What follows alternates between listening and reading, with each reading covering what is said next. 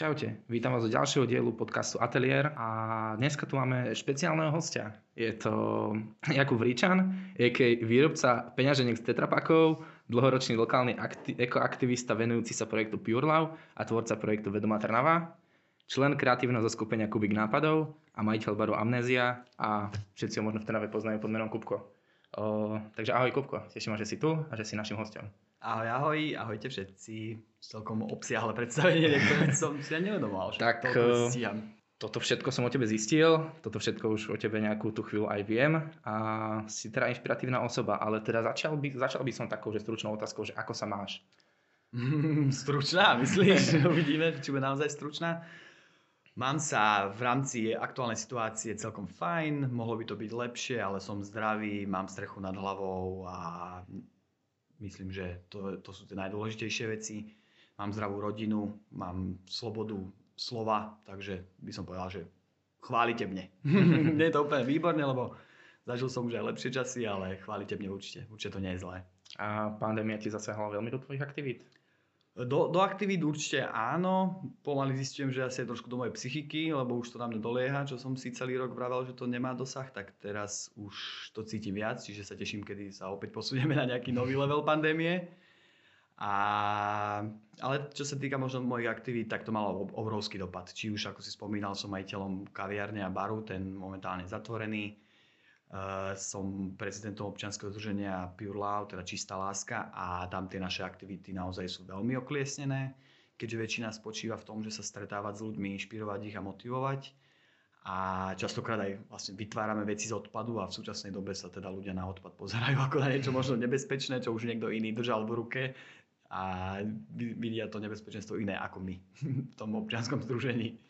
A nevidel si príležitosť, treba keď uh, nemusíš priamo chodiť do tých škôl, že by si nejak vyučoval cez internet, treba nejaké mm, spôsoby ako v dnešnej dobe, že aj sa vyvarovať tomu, ako v podstate sa pozrieme na ten odpad, lebo predsa len už všetko, čo niekto chytí do rúk, tak môžeme sa na to pozerať ako na niečo infikované, alebo v podstate z takéhoto pohľadu. A že skúsiť o tomto vyučovať, že nie teda, že stačí iba mať trochu iný pohľad na to a zároveň, že by ti pandémia poskytla toho, že môže vyučovať po celom Slovensku je to možné, že otvára tieto dvere tá pandémia, ale my sme fakt stavali na tom osobnom stretnutí, na tom zapálení tej iskre v tom človeku, na tom, že mu ukážeme, že dokáže z niečoho, čo už nemá hodnotu, vytvoriť niečo, čo tú hodnotu má, čo ju dokonca aj vytvára. Spočiatku samozrejme som aj skúšal, snažil sa zamerať sa skôr na online svet, ale nenaplňa ma to proste, nie je to moja cesta a viem, že existujú ľudia, ktorí to robia lepšie takže nejak nechcem im do toho kafrať a snažím sa teda hľadať aj nové formy, či už skrz online svet alebo takéto pandemické. Aj som vytvoril vlastne verziu workshopu, kedy by som bol schopný poslať človeku domov priamo všetky veci, ale naozaj tá výroba je poprvé buď zložitá na to, aby to dokázal človek sám, ale hlavne ide o tie informácie, o to osobné stretnutie, o to, že ten feedback a tá peňaženka je naozaj len taký vrchol ľadovca, ono je to skôr o, to, o, to, o tej myšlienke za tým. Mm-hmm. Ja som zažil teda zo pár tvojich workshopov a je to mm. fakt o tom, že človek si to musí ohmatať a aj keď sa na teba pozerá, tak pokiaľ za mnou si neprišiel a neukázal mi, ako v podstate musím zatlačiť a kam dať tú spinku. Áno, áno sa to, je to akože zložitý proces, vyzerá to jednoducho, ale je tam veľa takých drobností. Ale hlavne už v tej štruktúre mám zo pár takých hintov, ktoré naozaj viem, že keď toto človeku poviem v tejto situácii, tak to v ňom niečo dokáže otvoriť, on sa dokáže zamyslieť a to je to, to, je to najúčinnejšie podľa mňa, čo, Pure Love ako občianske združenie robí nielen tie peňaženky. Hm. Aj keď väčšina ľudí ma vníma iba ako výrobcov peňaženiek a, a čo predávajú za peňaženky a podobné otázky dostávam, ale mne skôr ide teda o tú nejakú zájomnú inšpiráciu. A určite by som rád podotkol, že mne to veľa dáva, keď sa stretávam s ľuďmi, s ktorými sa teraz nestretávam. A špeciálna kategória týchto ľudí sú malé deti. To je akože naozaj veľmi podstatná súčasť našich aktivít a dôchodcovia detto. A tie, tie, tieto dve skupiny teda momentálne moc nestretávam. Nedá sa veľmi. No, Zatiaľ. Ja si, ja si ešte, ešte by som tam doplnil, ja si možno z tých stretnutí pamätám, že to ani nebolo fakt o tej výrobe tej peňaženky, ale to bolo o tom priamom zážitku, že tá diskusia, konkrétne rozhodnutie sa o tom, aký dizajn si berieš na tú peňaženku, lebo aj tie rôzne dizajny vymýšľajú rôzni ľudia, navrhujú ich a všetko sprevádza nejaká myšlienka. Prečo? Čiže tou jednou peňaženkou podporíš nielen podstate ekológiu, podporíš teba ako výrobcu, podporíš ešte aj dizajnera, ktorý to celé navrhol a ty nesieš nejaké to meno, nejakú tú myšlienku vo svojej, vo podstate. Presne, to si uchopil dokonca aj to, čo vlastne my ako občianske združenie sa snaží, k čomu sa snažíme inšpirovať a motivovať, že preto sú to peňaženky. Keď človek používa tie peniaze, tak má presne možnosť kúpiť si niečo, čo použije a potom zahodí, dajme tomu. A môže si tú istú vec v tej istej kategórii kúpiť lokálne vyrobenú, zároveň tým podporiť nejakého umelca a vedieť, že to nebude musieť potom zahodiť, že sa to dá opätovne použiť, prípadne, že sa to naozaj dá zrecyklovať. A vlastne toto nákupné rozhodnutie symbolizuje tá peňaženka. A keď človek akože strávi so mnou tú hodinku, dve, tak ja do neho čapujem niečo takéto, že sa to dá a vyskúšaj to a stojí to za to a potom ti to prináša kopu benefitov a to sa teda cez ten monitor. Nevravím, že nedá, samozrejme, že dá, ale je to, ja to mám radšej tak napriamo. Takže aj týmto by sme chceli všetkých podporiť, ak sa nám situácia uvoľní a budete mať možnosť navštíviť nejaký uh, workshop od Kupka alebo teda... Alebo aj zorganizovať v ideálnom prípade. Ja, nám ide o to, aby sa prepájali komunity, takže ak robíte niečo, čo nesie či už ekologickú alebo vzdelávaciu myšlienku, tak budeme radi a zapojíme sa a spojíme ľudí vďaka tým peňaženkám. Super, tak uh, veľmi sa teším z takéhoto odľahčeného začiatku, ale presúvame sa ku ťažšej téme. Nedávno nám uh, do Netflix and Chill životov priniesol Netflix nový dokument, ktorý sa volá Seaspiracy. A podľa môjho názoru to bolo tak trochu ťažko uchopené. Čo si o to myslíš? Mám na to akže viacero názorov. Vyskakoval na mňa už veľmi dlho ten dokument, nepustil som si ho práve preto, že na mňa vyskakoval, ja som trošku v tomto taký zvláštny. Ale práve až keď si mi tým povedal, že by ťa zaujímal môj názor, tak som si ho presne v ten deň pozrel a vnímam veľa pozitív, nejaké negatíva určite a no, je, tam, je, je tam o čom polemizovať naozaj, že sú tam veci a informácie, ktoré sa dostali do sveta, za ktoré som vďačný, ale sú tam veci a informácie, ktoré vlastne majú opačný efekt. Ma osobne zarazilo, že to bolo skôr tak... Uh, asi je to dôležité, ale stavať to na emóciu. Že to skôr pozbudí v človeka v tom, že ty robíš niečo zlé, niečo si doteraz v živote robil niečo zlé a musíš niečo drasticky zmeniť. A ako človeka, ktorý žije v Strednej Európe a v podstate jediný rybolov, teraz ktorým som sa ja osobne stretol, tak je blízko riečný, alebo riečný a kapra si ulovím na Vianoce a nakrmím sa s ním. Pre Teskom. to úplne dúfam, nie. Dúfam, že nie teda. Ale to je, to je tiež veľmi dobrý príklad, s čím v podstate by mohlo aj toto na to poukazovať. Že to je, to je tiež taký výlov, ktorý možno nie je úplne vždy správny a nepodporovať toto, skôr toho človeka, ktorý si ide k tej vode sadnúť a podporiť ho tým, že mu dáte tie peniaze za to, že to uloví. Čiže aj toto je určite spôsob, ako to podporiť, ale teraz skôr, že keď si kúpim toho lososa raz do mesiaca, tak jednoducho nekúpem ho v kvantách a zrazu možno prídem do obchodu a kúpim si toho lososa a po tomto dokumente sa na mňa zrazu niekto otočí, že počúvaj, ty si videl tento dokument? Uvedomuj si, čo všetko robíš zle v tomto živote? Ja si kúpim rybu do mesiaca a pochybujem, že týmto kazím v podstate... Podporíš ten priemysel, keby sa nekupovali tie ryby, tak v zásade, mm, keď sa nad tým tak zamyslíme, tak tým ľuďom nejde o to, aby znečisťovali oceány, nejde im o to, aby zabíjali nevinné zvieratá, im ide o vieš asi o čo? O peniaze. No, jasné. Oni chcú proste zarábať peniaze. A keď jednoducho budeš kupovať na miesto lososa mrkvu, tak oni si po x mesiacoch, rokoch povedia, že v mrkve je viacej peňazí, tak poďme radšej pestovať mrkvu. Akože samozrejme to takto úplne nefunguje, ale dá sa na to aj tak pozerať. Ale vrátim sa k tomu, jak som hovoril presne, ono, to je jedno z tých e, negatív, čo som videl na tom dokumente, že idú na tie emócie. A presne je to až také až moc by som povedal zacielené na tie emócie, ale na druhej strane to chápem, lebo keďže keď sa napríklad ja snažím tiež šíriť osvetu ohľadom ekológie a environmentálneho zmýšľania, tak si uvedomujem, že sú rôzne cieľovky. Sú ľudia, ktorí sú, dáme tomu, absolútni popierači a toho nepresvedčí si inspirácii, kauspirácii, Forks over Knives, žiadny dokument. Príklad asi Donald Trump, proste to naozaj neexistuje na ňo argument. Druhá skupina sú takí, ktorí sú popierači, ale pretože nemajú dáta. Si myslia, že to neexistuje. A na takých už ten dokument môže mať vplyv. A ďalšia kategória ľudí sú možno takí, čo aj chápu, ale nemajú tú motiváciu a práve na nich tento, a ty, ty si asi častejšie pozrú Netflix a takéto veci a na nich to je dobre cieľené. Čiže Čiže cháp. A zároveň sú potom ekológovia, ktorí na to budú pozerať, že Ježiš Mária, prečo je to takto zbytočne na, zacielené na, na emócie a prečo tam, mne sa napríklad veľmi nepáčil ten taký celistvý hejt na aktivizmus, pokiaľ tam nespomenieš ten rybolov. Čo, čo, čo to vôbec robíš? Prečo, prečo si začal s nejakou osvetou, keď si hneď nepovedal o aktivizme? Teda o rybolove. Tá, tento aspekt sa mne nepáči.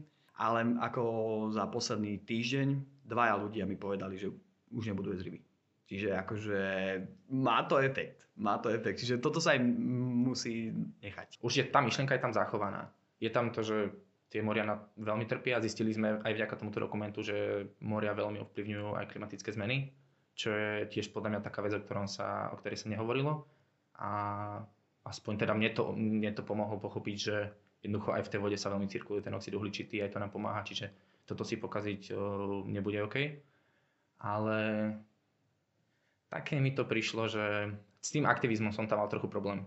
On tam vlastne ten režisér píšel na Fajerské ostrovy a tých proste sa ľudí pýtal, že ako to oni robia a tak a, a jednoducho aj nich za to, že v podstate lovili len obyčajne ryby, tak aj nich za to vyhlásil, že jednoducho aj vy robíte zle.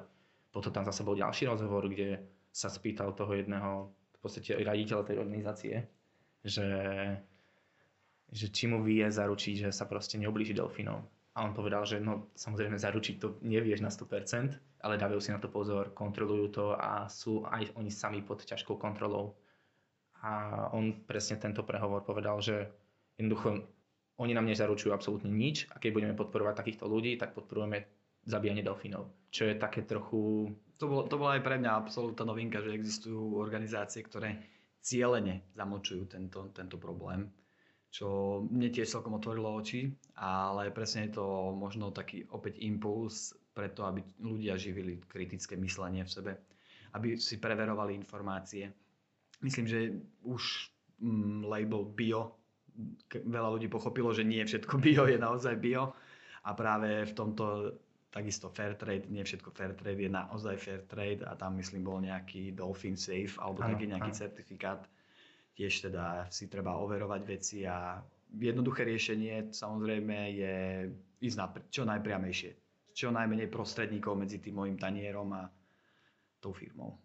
S Biom sme sa stretli, alebo teda biopotraviny sú už nám predsa len z supermarketov veľmi známe. A ja som sa v mojom okolí veľmi stretal s tým, že ako mi oni vedia zaručiť, že to je bio. A skôr sa voči tomu vznikla taká, taký veľmi laxný prístup, no že No oni to už je postriekali a dali si tam nálepku no, a, a, te, a nevedia mi to zaručiť. A že či, myslíš si, že nejaké riešenie v tomto, že jednoducho tých ľudí budeme vedieť rozliť, čo je bio a čo nie je?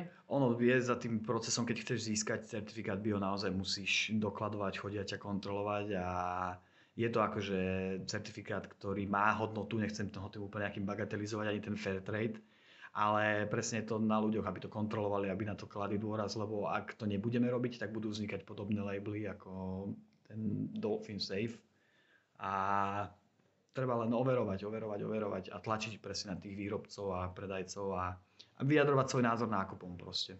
Hmm.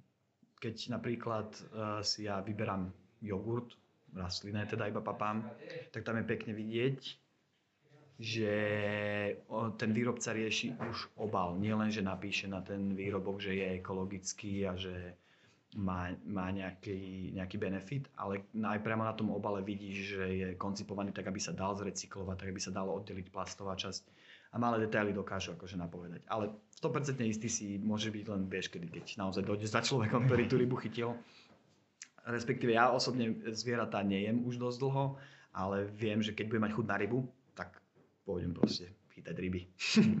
Nebudem nikomu platiť za to, že ich chytí a poviem, že áno, túto z riečky bola a zistím, že ju kúpil niekde. Vieš, to aj na trh môžeš ísť a kúpiť si jablka, ktoré kúpil niekto v Tesku hodinu pred tebou. a... Čiže možno no, čo najpriamejšie sa snažiť, to je, to je cesta. Ale aj dôverovať si samozrejme musíme, lebo to by sme sa nikam nedostali, keby sme si vôbec nedôverovali v týchto otázkach. Aj presne v tejto myšlienke to tam bolo podporené, že že aj s tým, že to nevie zaručiť, lebo nikdy nevieš, do čoho sa ti zapletie ten delfín, že nevieš si to kontrolovať, tak zároveň tam bolo podporené aj to, že jednoducho my síce máme ľudí, ktorí pod, na, pod nami pracujú, ale my sa nemôžeme ako keby im za nich 100% zaručiť, že nezoberú úplatok a nedajú im to overenie a môže tam chodiť 5 rôznych ľudí a jednoducho vieme, že korupcia funguje na celom svete, vieme, že to ľudia vedia veľmi ľahko zamlievať a ten riaditeľ možno nevedomky má pod sebou ľudí, ktorí proste berú úplatky. A to isté môže platiť aj v podstate v našom slovenskom hospodárstve alebo teda polnohospodárstve, kde môže byť síce ťažká regulácia, môže to byť kontrolované, ale stačí iba jeden úplatok a už tu teraz máme človeka, ktorý proste nevedomky toto sa dá riešiť asi iba zákonmi a ich nejakým kontrolovaním a dodržiavaním. Ale predsa by som sa vrátil k tomu, že keď si všimol, ako ho odpovedal na otázky ten človek, ten riaditeľ tej spoločnosti, tak možno aj to je, to je spôsob, ako si to overiť. Človek, ktorý to vie, že to robí dobre, tak tebe bude úprimný a otvorený a pustí ťa všade a ukáže ti. A to je taký možno tiež jeden zo spôsobov. O tomto informoval Guardian, že tam boli rozhovory vytrhnuté z kontextu, ktoré bolo ich tam viacero spomenutých, kde vlastne potom ešte vznikli hádky na Twitteri o tom, že ten povedal to, ten povedal zasa to, odvolávali sa všetci na niečo. A asi bude pravda niekde v strede klasicky. Tak, presne. Čiže... Ale ako jednotlivec, tam to popísali, jednoduché riešenie nie je z tej ryby, respektíve je lokálne, nejaké zvieratá určite s, menším, s menšou frekvenciou. Ale zákony a regulácie, akože ty si vieš nastaviť také vlastné, keď, pri každom nákupe. Že mhm. keď je niečo, nie som si istý, tak to nekúpim. Akože je to také obmedzenie, ale zo začiatku. Potom zistíš, že objavíš niečo, kde si si 100% istý, kde fakt poznáš toho človeka priamo a zápäť zistíš, že si sa vlastne oslobodil. Že nepodporuješ túto vec, ale podporuješ naozaj niečo plnohodnotné, nejaký živý projekt. Nie mŕtvy. no. Mne sa na tom asi, že čo ma najviac tak dorazilo a čo sa mi nepáčilo, bolo jednoducho vyslovené, musíme prestať jesť ryby. To je také, ak prestaneš jesť ryby, tak proste pomôžeš tomu. Tá firma nebude mať peniaze a nebude to robiť. Jasné. Dá to robiť s brkvou. Len povedať to tak násorovo ľuďom uh, je, je taká dvojsečná zbraň. Že niekto si povie áno a teraz idem presvedčiť celý svet o tom, že nemôžeš jesť ryby a potom sú ľudia, že no ak mi chce niekto, niekto zakazovať, ja si to just dám. A nie, nepripadá mi to ako systematické riešenie. Že mm, ponúknuť viaceré verzie odpovedí na otázky, nie do toho tak tvrdohlavo, že ak prestaneš z ryby, tak teraz zachrániš celý svet. No jednoducho máme tu ľudí na svete, ktorých musíme nakrmiť len rybami. O, samozrejme bolo krajšie, kebyže sa živia vegánstvom alebo vegetariánstvom. O, len nie všade to docielime. Je to skôr taká utopia. A že takéto radikalizovanie si myslím, že dokáže splanúť v určitej skupine ľudí a vznikne zbytočne taký spoločenský hejt. No, to, s, tým, s tým súhlasím. Akože ja tiež som zástanca vegánstva a v niektorých prípadoch naozaj radikálnych riešení, ale keď to naozaj chceme komplexne a systémovo vyriešiť, tak je to taká veľká mozaika skladajúca sa z viacerých vecí, že dajme tomu vegánstvo na globálnej úrovni, ale čo sa týka naozaj ostrovných ľudí, nebudeš ich nútiť, aby proste nejedli ryby, keď si ich tam ulovia priamo.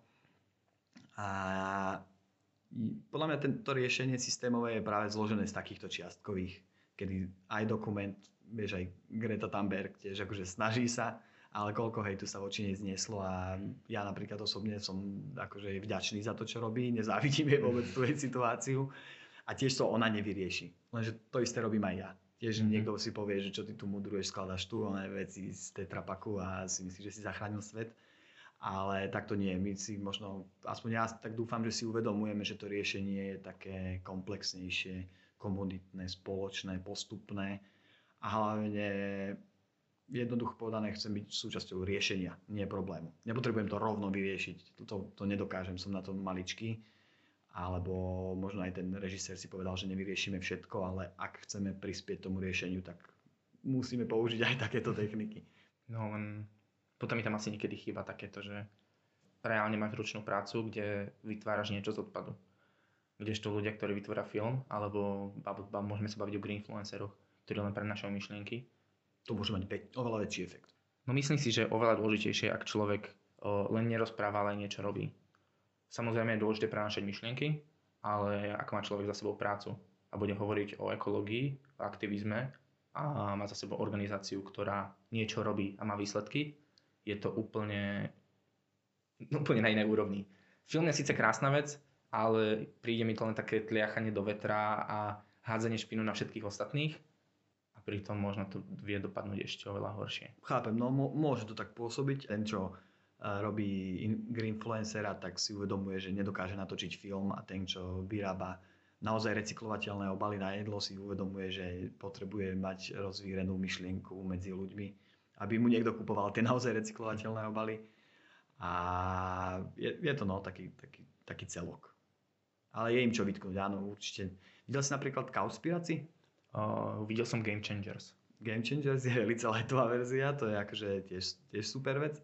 Ale existujú akože dokumenty, ktoré naozaj sú také, že plačeš, nie že ti to odpovedalo, že um, cieľujú to moc na moje emócie, ale že sa nedokážeš pozerať na tie zábery.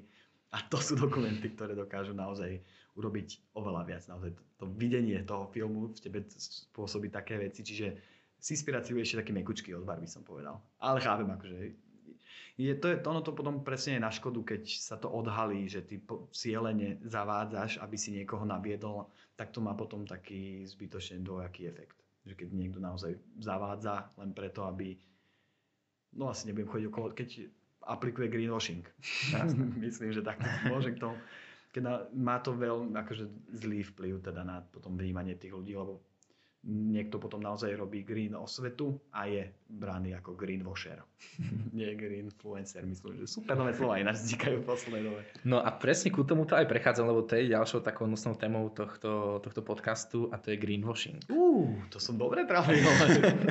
ja som si aj našiel uh, takú, by som to nazval, že poučku alebo vysvetlenie aj pre našich poslucháčov, že čo je to greenwashing. Výraz greenwashing pochádza z anglických slov green ako zelený, prenesenie ekologický a whitewash ako kamuflovať alebo priklarašliť. Ide o dezinformáciu šírenú organizáciou za účelom prezentovať environmentálne zodpovedný verejný obraz o sebe, takže v princípe ide o špecifický druh zavádzania zákazníkov. Uh, sme svetkami greenwashingu vo, v našom okolí veľmi a toto by som asi zaobalil do ako greenwashing vo forme kampaní a populistického PR určitých možno mm, vecí, dajme tomu kozmetických výrobkov alebo, alebo jedla, ktoré nakupujeme. Že sú tam značky alebo zároveň aj oblečenia, ako je fast fashion, že kupujeme v podstate oblečenie, ktoré má značku Fairtrade a nie je to úplne Fairtrade. Kupujeme jedlo, ktoré je bio a nie je úplne bio.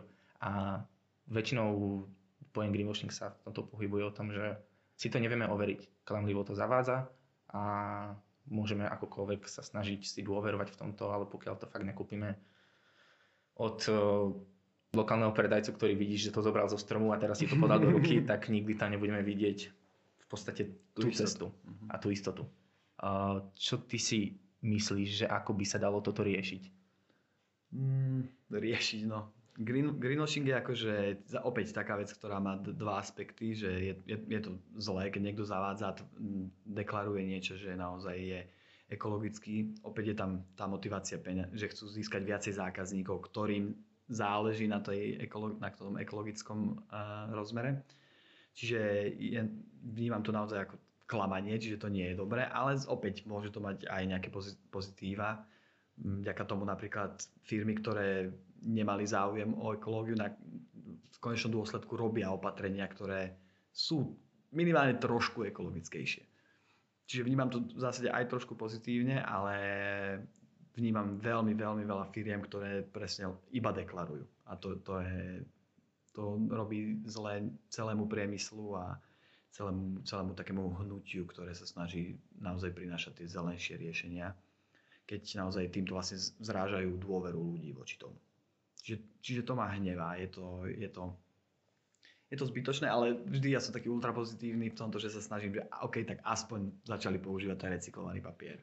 Mm-hmm. Respektíve as, naj, najhoršie sú prípady, teda aspoň mňa tak zarážajú, keď niekto uh, videl som dre, bambusovú kevku zabalenú v plastovom obale, to je, to je proste dokonalý príklad, kedy, kedy, kedy to je ľahko odhaliteľné a to je zatiaľ ešte fajn, že podľa mňa sa to ešte dá ľahko odhaliť. Ten greenwashing problém bude neskôr, kedy si firmy už nájdu sofistikovanejšie spôsoby, ako takto nás vymývať.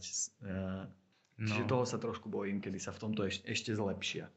Ale opäť dúfam, že to bude mať za, za efekt to, že sa veci na, nakoniec budú robiť zelenšie. Lebo ak, to, ak si to ľudia vypýtajú, ak budú žiadať tieto zelenšie riešenia, tak ich firmy budú poskytovať.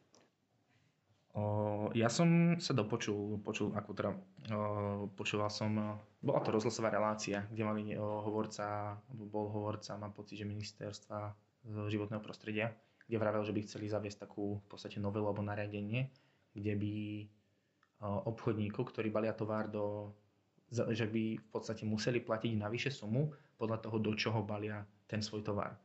A to mi príde ako veľmi dvojsečná zbraň Lebo tu máme ľudí, ktorí musia baliť tovar do obalov, ktoré uh, jednoducho, vieš, kúpi si pohár a chceš to mať zabalené, aby sa ti nerozbil. A mm, tento človek bude musieť zaplatiť dvojnásobok toho, ako v podstate to celé stojí. A Alebo že, nájde rozumnejšie riešenie. O, len či tie rozumnejšie riešenia nie sú veľa drahšie. Myslíš tak, že chytím sa toho príkladu s tým pohárom, že ho musí dať do nejakej bublinkovej fólie alebo takého niečoho, aby sa nerozbil? No. Myslím, že papier kvalitne spracovaný dokáže mať podobný efekt, že vyplní tie priestory, čiže, čiže sú podľa mňa možnosti.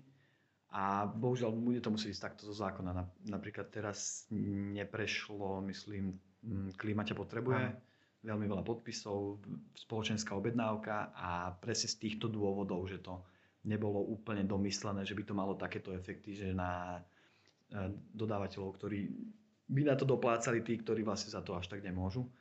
Ale podľa mňa je veľmi dôležité, že minimálne, že sa tam dostalo, že sa to prerokuje, že opäť sa upravia tie návrhy, vychytajú sa, ale nezastaví sa ten proces. Keď je tá spoločenská objednávka, že to chceme robiť zelenšie, tak budú musieť.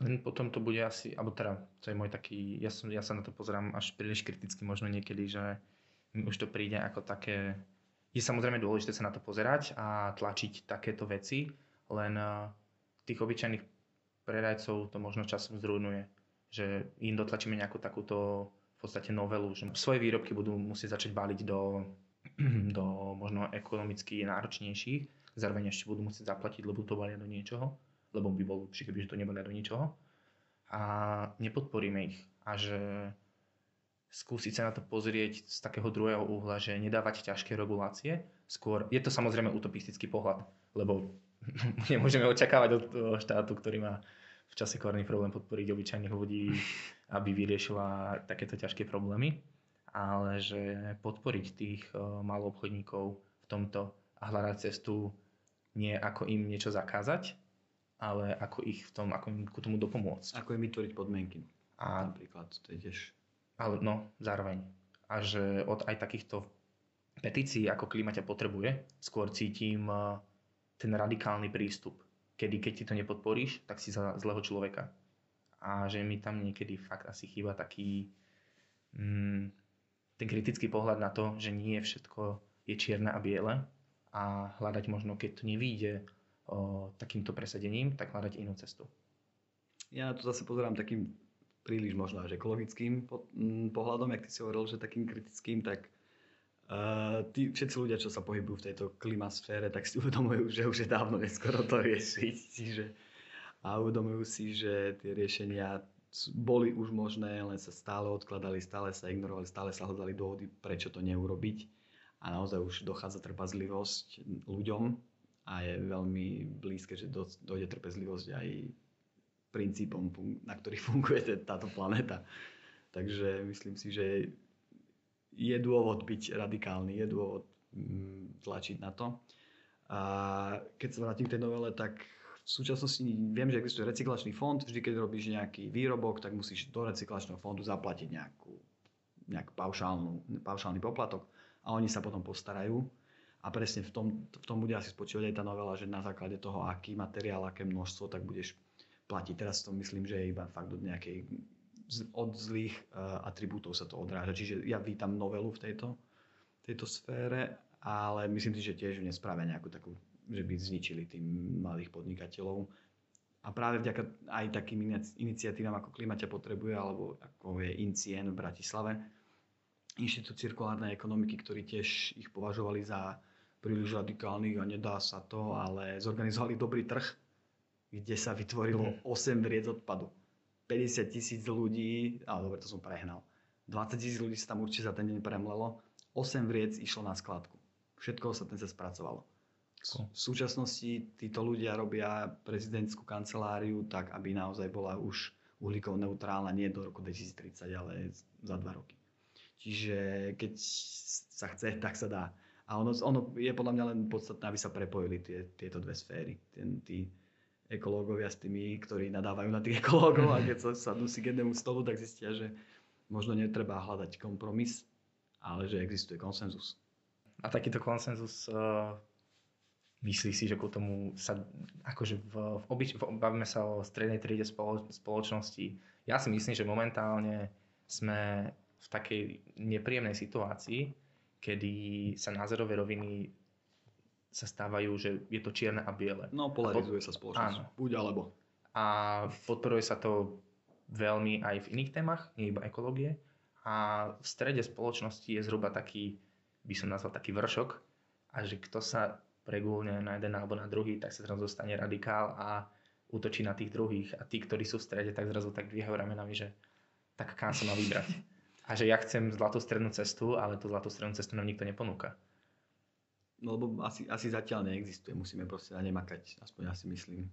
A hlavne snažiť sa tej polarizácii predchádzať, lebo presne ako vravíš, nie sú veci biele a čierne.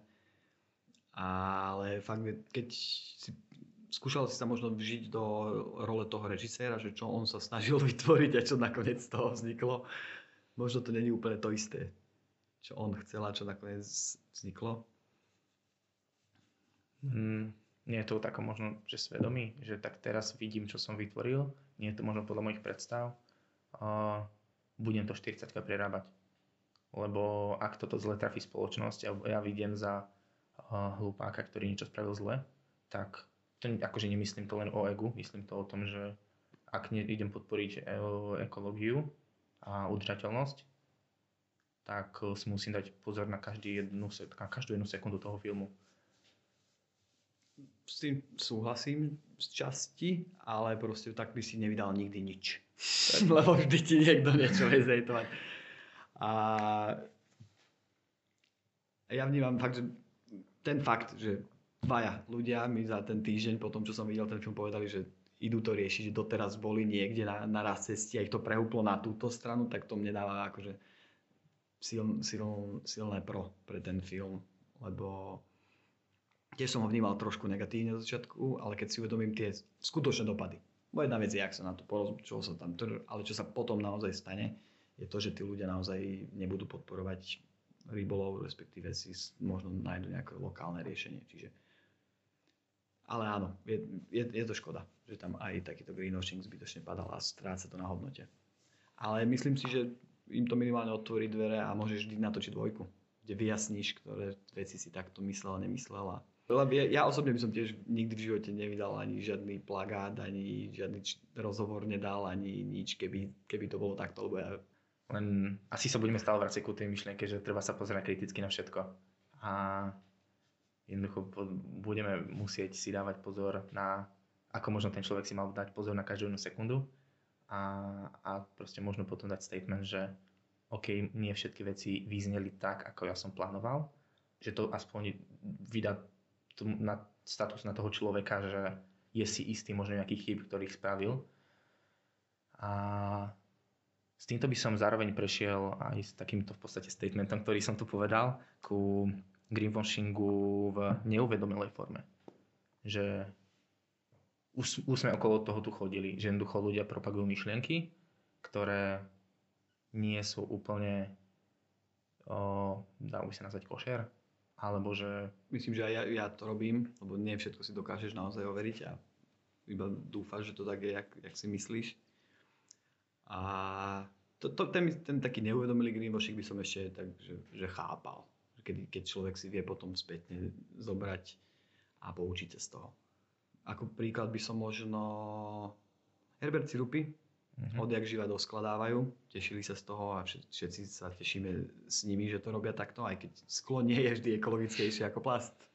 Čo ja som tiež kedysi úplne demonizoval plastové výrobky a keď sa na to pozrieš zbližšia, tak niekedy ten plast, aj my teraz pijeme z plastových pohárov opätovne použiteľných, je lepšie riešenie ako sklo. Ale chcel som povedať skôr to, že oni prišli s kompostovateľným riadom. Stalo ich to veľa peňazí, mali z toho možno nejaký ten akože, zelenú reklamu, ale keď som chalanom vysvetlil, že to nie je riešenie, že nemáme koncovku, nikto to nes- neskompostuje, ešte to skomplikuje recykláciu plastu, tak im, on si predstaví ich situáciu. Zrazu si povie, že tak, čo mám robiť? Teraz sa vrátiť zase k plastovým, zostať pri tom. Je to mm, taký, ten neuvedomelý greenwashing je aspoň znakom, že sa snažíš. Že aspoň ja to tak vnímam teda ja sa akože, mm, je samozrejme, Ešte, aby som možno dokončil myšlienku, pôvodne mali plastové poháre, a až kým na koncerte ich vlastne interpret im venoval pesničku, ktorá sa volala Plasty. A tento moment akože naštartoval tie procesy, kedy si povedali, že OK, nebudem súčasťou toho riešenia. Čiže aj tí, čo na, možno neuvedomujú... nebudem súčasťou problému, Eh, ale súčasťou- riešenia. Áno, tak presne. Že budem sa snažiť posunúť, tak tí, čo to možno robia nevedomky, tak treba im iba povedať. Lebo aj ty, aj ja proste robíme veci, ktorých dopad si nevždy uvedomujeme. A už to ukazuje potom silu človeka, že či si povieš, že čo, mám paži, alebo naozaj sa opäť posunieš niekam. A neznamená to, že ten ďalší krok bude opäť finálne riešenie, ale as- aspoň sa posúvaš. No ja akože to, toto je samozrejme určite to, ako by sa to možno, minimálne ten postoj, že teraz idem, som súčasťou riešenia, že idem hľadať to, ako toto vyriešiť. Aj keď možno na konci toho celého prídeš na v podstate kľúčový problém, alebo že možno tie plasty na tom začiatku boli lepšie riešenie ako toto. Uh, mne osobne skôr vadí taká celkom vtipná vec, že keď ľudia, ktorí propagujú myšlienky eko, tak si robia svoj vlastný merch. A to mi príde, alebo to nie, že svoj vlastný merch, ale že tak budem nosiť triku, tričko s podporom recykláciu. A je, to, je to zase podpora biznisu fast fashion, alebo teda celkovo neo- odpadovosti. Lebo predsa len to, ak si nakúpiš takéto trička, tak vytvoríš odpad. Sice ho budeš šivko nosiť, ale skončí to vždy niekde. Nie je to vec, ktorá už vznikla Preto Pure Love nemá merch žiadny. a to, to, je, to je veľmi dôležité. A akokoľvek možno to bude fair trade bavlna, mm, nie je to OK. A vieš si predstaviť, že by to boli trička zo second handu tlačené v lokálnej nejakej dielni? OK, to je už... A? A? Víš? To je už že, sa, že sa presne približuješ týmto, že začneš, urobíš a niekto ti povie, že OK. A on ti povie, no tak aspoň tu mám fair trade bavlnu a ty mu povieš, no a čo keby si mal second hand? Takže komunikovať asi, asi dávať feedback a vedieť ho príjmať. Len aj to podľa mňa je zároveň ruka v ruke, že podporujeme second handy. Teraz A- nie sú zatvorené. Te- teraz nie sú pondelka. otvorené, ale že tlačí sa, že nakupujeme v second handoch. A tí ľudia, ktorí predtým išli do toho fast, fast fashion obchodu, tak si nakúpili 10 tričiek. A treba v nejakom časovom úseku do mesiace si kúpili 10 Sám som tričiek. takto fungoval, ale s košelami. A, a teraz prišli do second handu a kúpili si 10 košiel. A ani, samozrejme tu síce pomôžeme, alebo teda tu, keď prestaneme a začneme kúpovať second handy, tak pomôžeme, ale stále sa nestaviame do pozície, že ja chcem byť udržateľný človek. Lebo aj síce tých 10 košiel z toho second handu je lepších ako tých 10 tričiek predtým zo fast fashion, ale stále je to vytváranie minimálne o postoji k životu. Lebo to nie je, to nie je akože samozrejme je cesta, keď sa nad tým začne zamýšľať, ale skôr myslí na to, že minimalistický prístup k životu. Že to, čo Minimalizmus vše... je asi cesta Áno. najjednoduchšia, najlepšia. A asi toto je také niečo, ku čomu som chcel dospieť, že nehľadať, eh, alebo teda my, že čo mi v podstate vadí u green, greenwashing, čo by som zaobral, že dokonca, že green brainwashing u niektorých influencerov, že budeme si podporovať, nakupujme v second handoch, lebo to je lepšie, ale nebudeme na to pozerať, že už keď nakupujeme v tých second handoch, tak to jedno tričko za ten mesiac nám stačí. Ja napríklad... Ono to ide v ruka v ruke podľa mňa, keď začneš, ja tiež som prešiel na to, že už len second hande, teraz som vo fáze ani v second hande, kým nevybývam všetko, čo mám, kým to nevynosím. A je to, je to cesta, no. Ešte taký úplne negatívny argument, čo nás úplne ešte zničí celú túto našu debatu. Raz mi takto vlastne vyvrátila kamarátka, že v tých fast fashion fabrikách pracujú vlastne takí privilegovaní, síce 8-roční ľudia možno v Ázii a z záhrozných podmienok, ale že keby nebola fast fashion, tak ani oni nemajú prácu. A potom už, sa, už ti môže hlava vybuchnúť a zistí, že, že naozaj to úplne, úplne nevyrieši, že je to len o tom, ako sa ty na to pozeráš, ako ty chceš a aký máš ty prístup k samému sebe a k svetu. Či sa vnímaš ako jeho súčasť, alebo iba ako niekto, kto ho tu môže vybývať. Len na toto by, akože by som, toto je síce, je to veľmi dobrá poznámka, ale je to o tom, že keď si v tom second hande, tak eh, to dieťa, ktoré to vyrobilo, bolo privilegované, tak ty si to kúpiš z druhej ruky. Áno, už, už mu nepomôžeš samozrejme. To bolo skôr na, ten, na to fast fashion. Lebo nepodporíš v podstate magnáta, ktorý vyrába tieto trička v... Podporíš magnáta, ktorý vlastní sieť krendov. To je pravda, to je pravda. Nie, ale to by bolo moc negatívne, keby každú debatu takto, lebo na všetko sa presne dá pozerať takto, že to nie je riešenie. Ale stále lepšie z druhej ruky. Určite áno. 100%. Čiže v každých v podstate podmienkach alebo v každých úrovniach je ten second hand lepší určite. Myslím, že áno. A v rozumnej miere zachovanie. Ono tam tých princípov je, je, je asi veľa, ktoré nie, že treba, ale ktoré môžeš dodržiavať a, a minimalizmus je jeden z nich. A určite refuse, akože odmietať, lebo veľa vecí dostávaš alebo si kupuješ, ktoré naozaj nepotrebuješ. Čiže Čiže stačí odmietnúť. Dokonalý príklad igelitky. Vedeli by si 10 rokov dozadu všetci, že igelitky, igelitky super, tešili sme sa. Alebo 15. Dva roky dozadu zase, uh, zbavme sa igelitiek, tak takto to pôjde, podľa mňa dúfam, že to stihneme a pôjde to ďalej. akože všetky tieto veci mi prídu, že jednoducho sú úplne že očividné a že toto, na toto takto rozmýšľa každý normálny človek. Uh, nie. Ja, ja tiež som akože dosť skreslený mám pohľad, lebo ja zase vnímam to úplne iné. Ja, ja, necha, ja neviem, ako funguje konzument. Naozaj ja neviem. No. A vtedy je, vtedy je fakt dobre sa baviť s ľuďmi, ktorí majú iný názor a bude sa možno aj menej polarizovať a menej... že žijeme v takej bubline, kedy je možno všetko ide- idealizované a, a obalili sme sa takými ľuďmi, lebo predsa len chceš žiť s takými ľuďmi, ktorí sú tvoji.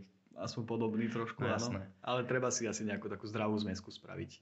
Jak ty dokážeš oponovať v hociakej téme človeku, tak to je napríklad výborná vlastnosť. Že treba si to nejak tak zdravo namixovať. A hlavne na, napríklad, keď už sa veľmi snažíš pomôcť svetu a zachrániť ho, tak častokrát ťa postihne aj taká klimatická úzkosť, kedy si uvedomíš, že to možno všetko nemáš taký zmysel a že to má zmysel a bojuješ na takom, na takom boisku a sám do sebou treba asi si len vždy nájsť tu nejak, nejaký balans, nejakú rovnováhu, lebo všetkého veľa škodí. Aj zeleného myslenia. Čiže by sme určite o, týmto podcastom ponúkli našim poslucháčom o, takú myšlienku, že o, je dôležité sa pozerať na, aj na ekologické veci kriticky. O, mali by sme žiť udržateľne, lepšie by som povedal, že minimalisticky, lebo to, ten kúsok bravčového mesa nie je zlý, ak si ho kúpime, ak, bávame sa akože v, lebo ne, Ja nezakážeme. radšej nereagujem. Lebo ne, akože ne, nezakážeme celému svetu teraz jesť bravčové meso ani hovedzie meso. O, preto ak budeme mať možnosť o, podporiť človeka, ktorý si za tým odmakal a povieme, že podporíme niekoho, kto to robí s láskou a nerobí to na bežiacom páse, tak určite toto je cesta, ale pozerať sa na to minimalisticky. Potrebujeme životu to. Pri každom nákupe každej jednej veci, čo vlastne aj Pure Love peňaženky a celkovo značka Nákupné správanie. nákupné správanie je asi to východisko. Že o, nie, ak, sa, ak nechceme veci radikalizovať, tak skôr pristúpiť k životu minimalisticky, že nie je všetko, na čo sa pozriem a chcem, vážne potrebujem. A zároveň by som dal, že maximalisticky, čo sa týka tých informácií, ktoré si spomínal. Že keď už chceme tvrdiť, že to bravčové je zle, tak dopriať tomu človeku informácie, koľko vody sa spotrebovalo, koľko krmiva, kde žilo to zviera, ako bolo zabité, alebo takéto nejaké ďalšie, ďalšie fakty. A vtedy to podľa mňa bude fér, keď naozaj ten človek bude robiť to rozhodnutie so všetkými, alebo aspoň s väčšinou dát, nie len bude pozerať na cenu, čo sa v súčasnosti deje. Mm, ku tomu to ma napadla super myšlienka, už, už to bola taká cesta k ukončeniu, ale teda už to zakončíme potom. na začiatku. že či asi niekedy pomohli nálepky na cigaretách. A to je presne to, že kebyže na to bravčové meso dáme, čo všetko sa spo- spotrebovalo, tak či by to niekomu zmenilo pohľad. Fúha. Mňa, u mňa to akože cigarety odštartovali celý tento proces, keď som hodil na zem špak a zistil som, že to nechcem robiť. No myslím Ale skôr tie- to, keď si videl poškodené plúce na tých obaloch. Áno, áno, to ti asi moc nedá. Možno by som tam dal štatistiky, čo sa týka vyplavovaného odpadu v oceánoch, že cigaretové špačky sú akože na, na vrchu. Možno to by malo väčší efekt a môžeme to navrhnúť nejakým tabakovým spoločnosťam, nech vyskúšajú. Super. A možno by to aj pomohlo rybárskym spoločnosťam, by odvrátili pozornosť od rybárskych sietí. Čiže-. Takto confused, by som to. Čiže toto sú všetko myšlienky, ktoré dúfame, že sa ich možno niektorá z, uh, sa toho chytí a my sme Čo, možno, my sme v zásade tiež nepovedali nič konkrétne, iba sme tak Mm. debatovali. možno sme vytvorili mm, niekomu nový startup. Bodaj by. Nebudem dávať na cigarety plúca, ale budem Pláže. pláže, ako vyzerajú s horkami. Dobre, uh, Kupko, ja ti veľmi ďakujem za tento rozhovor a ja dúfam, že to niekomu niečo dalo, lebo teraz mi to tak spätne príde naozaj iba ako také tliachanie, ale dúfam, že, dúfam, že to niekomu niečo, niečo dalo. Lebo mne, mne určite áno. Ja som sa niečo dozvedel, strávil som príjemný čas tebou, čiže ďakujem aj ja. Dobre. A máš ešte, máš ešte niečo, čo by si odkázal ľuďom? Je, už sme toho poodkazovali veľa, o, kritické myslenie, o, žiť minimalisticky, ale máš niečo ty ako človek, ktorý sa tomu dlho venuje a určite niečo nájdem, len si vyberiem tú správnu radu. Prestaňte recyklovať. Okamžite všetci prestaňte recyklovať. Začnite triediť. Lebo naozaj, keď sa pýtam na prednáškach ľudí, kto recykluje, všetci ruky hore. Ja v živote som nerecykloval si plác niekedy. Mm, ja teraz Ako, lebo proces recyklácie je, keď ho naozaj spracuješ a vytvoríš niečo nové. Ide len, to je také gramar, gramarnáci, že keď začneš si uvedomať, že ja nerecyklujem, ja triedím, aha, a ja môžem rozumne nakupovať, tak tam to iba začína. To je také, že zmeniť názvoslovie a zistiť, že čo hovorím a či naozaj hovorím pravdu a zamýšľať sa nad tým, aký má význam slovo. To je možno Dobre. takto by som to. Tak teraz som sa ja niečo naučil. A myslím si, že ktokoľvek to bude počuť, tak sa aspoň pochopí, čo je to recyklácia Áno. a čo je to trading. Lebo recykláciu robia už tie firmy, my len tak môžeme triediť a hlavne rozumne nakupovať. Keď si môžeš kúpiť rajčiny bez obalu do vlastného sáčku zo Slovenska alebo v plastovej vaničke zo Španielska, tak myslím, že jednoduché riešenie. A môže mať obrovské dopady. A pritom akože nevyriešiš problém, ale aspoň vieš, že si súčasťou riešenia. Si, si súčasťou riešenia, nie problému. Super. Tak ešte posledný krát ďakujem veľmi pekne a prajem ti všetko dobré. A podobne. Nech sa ti darí.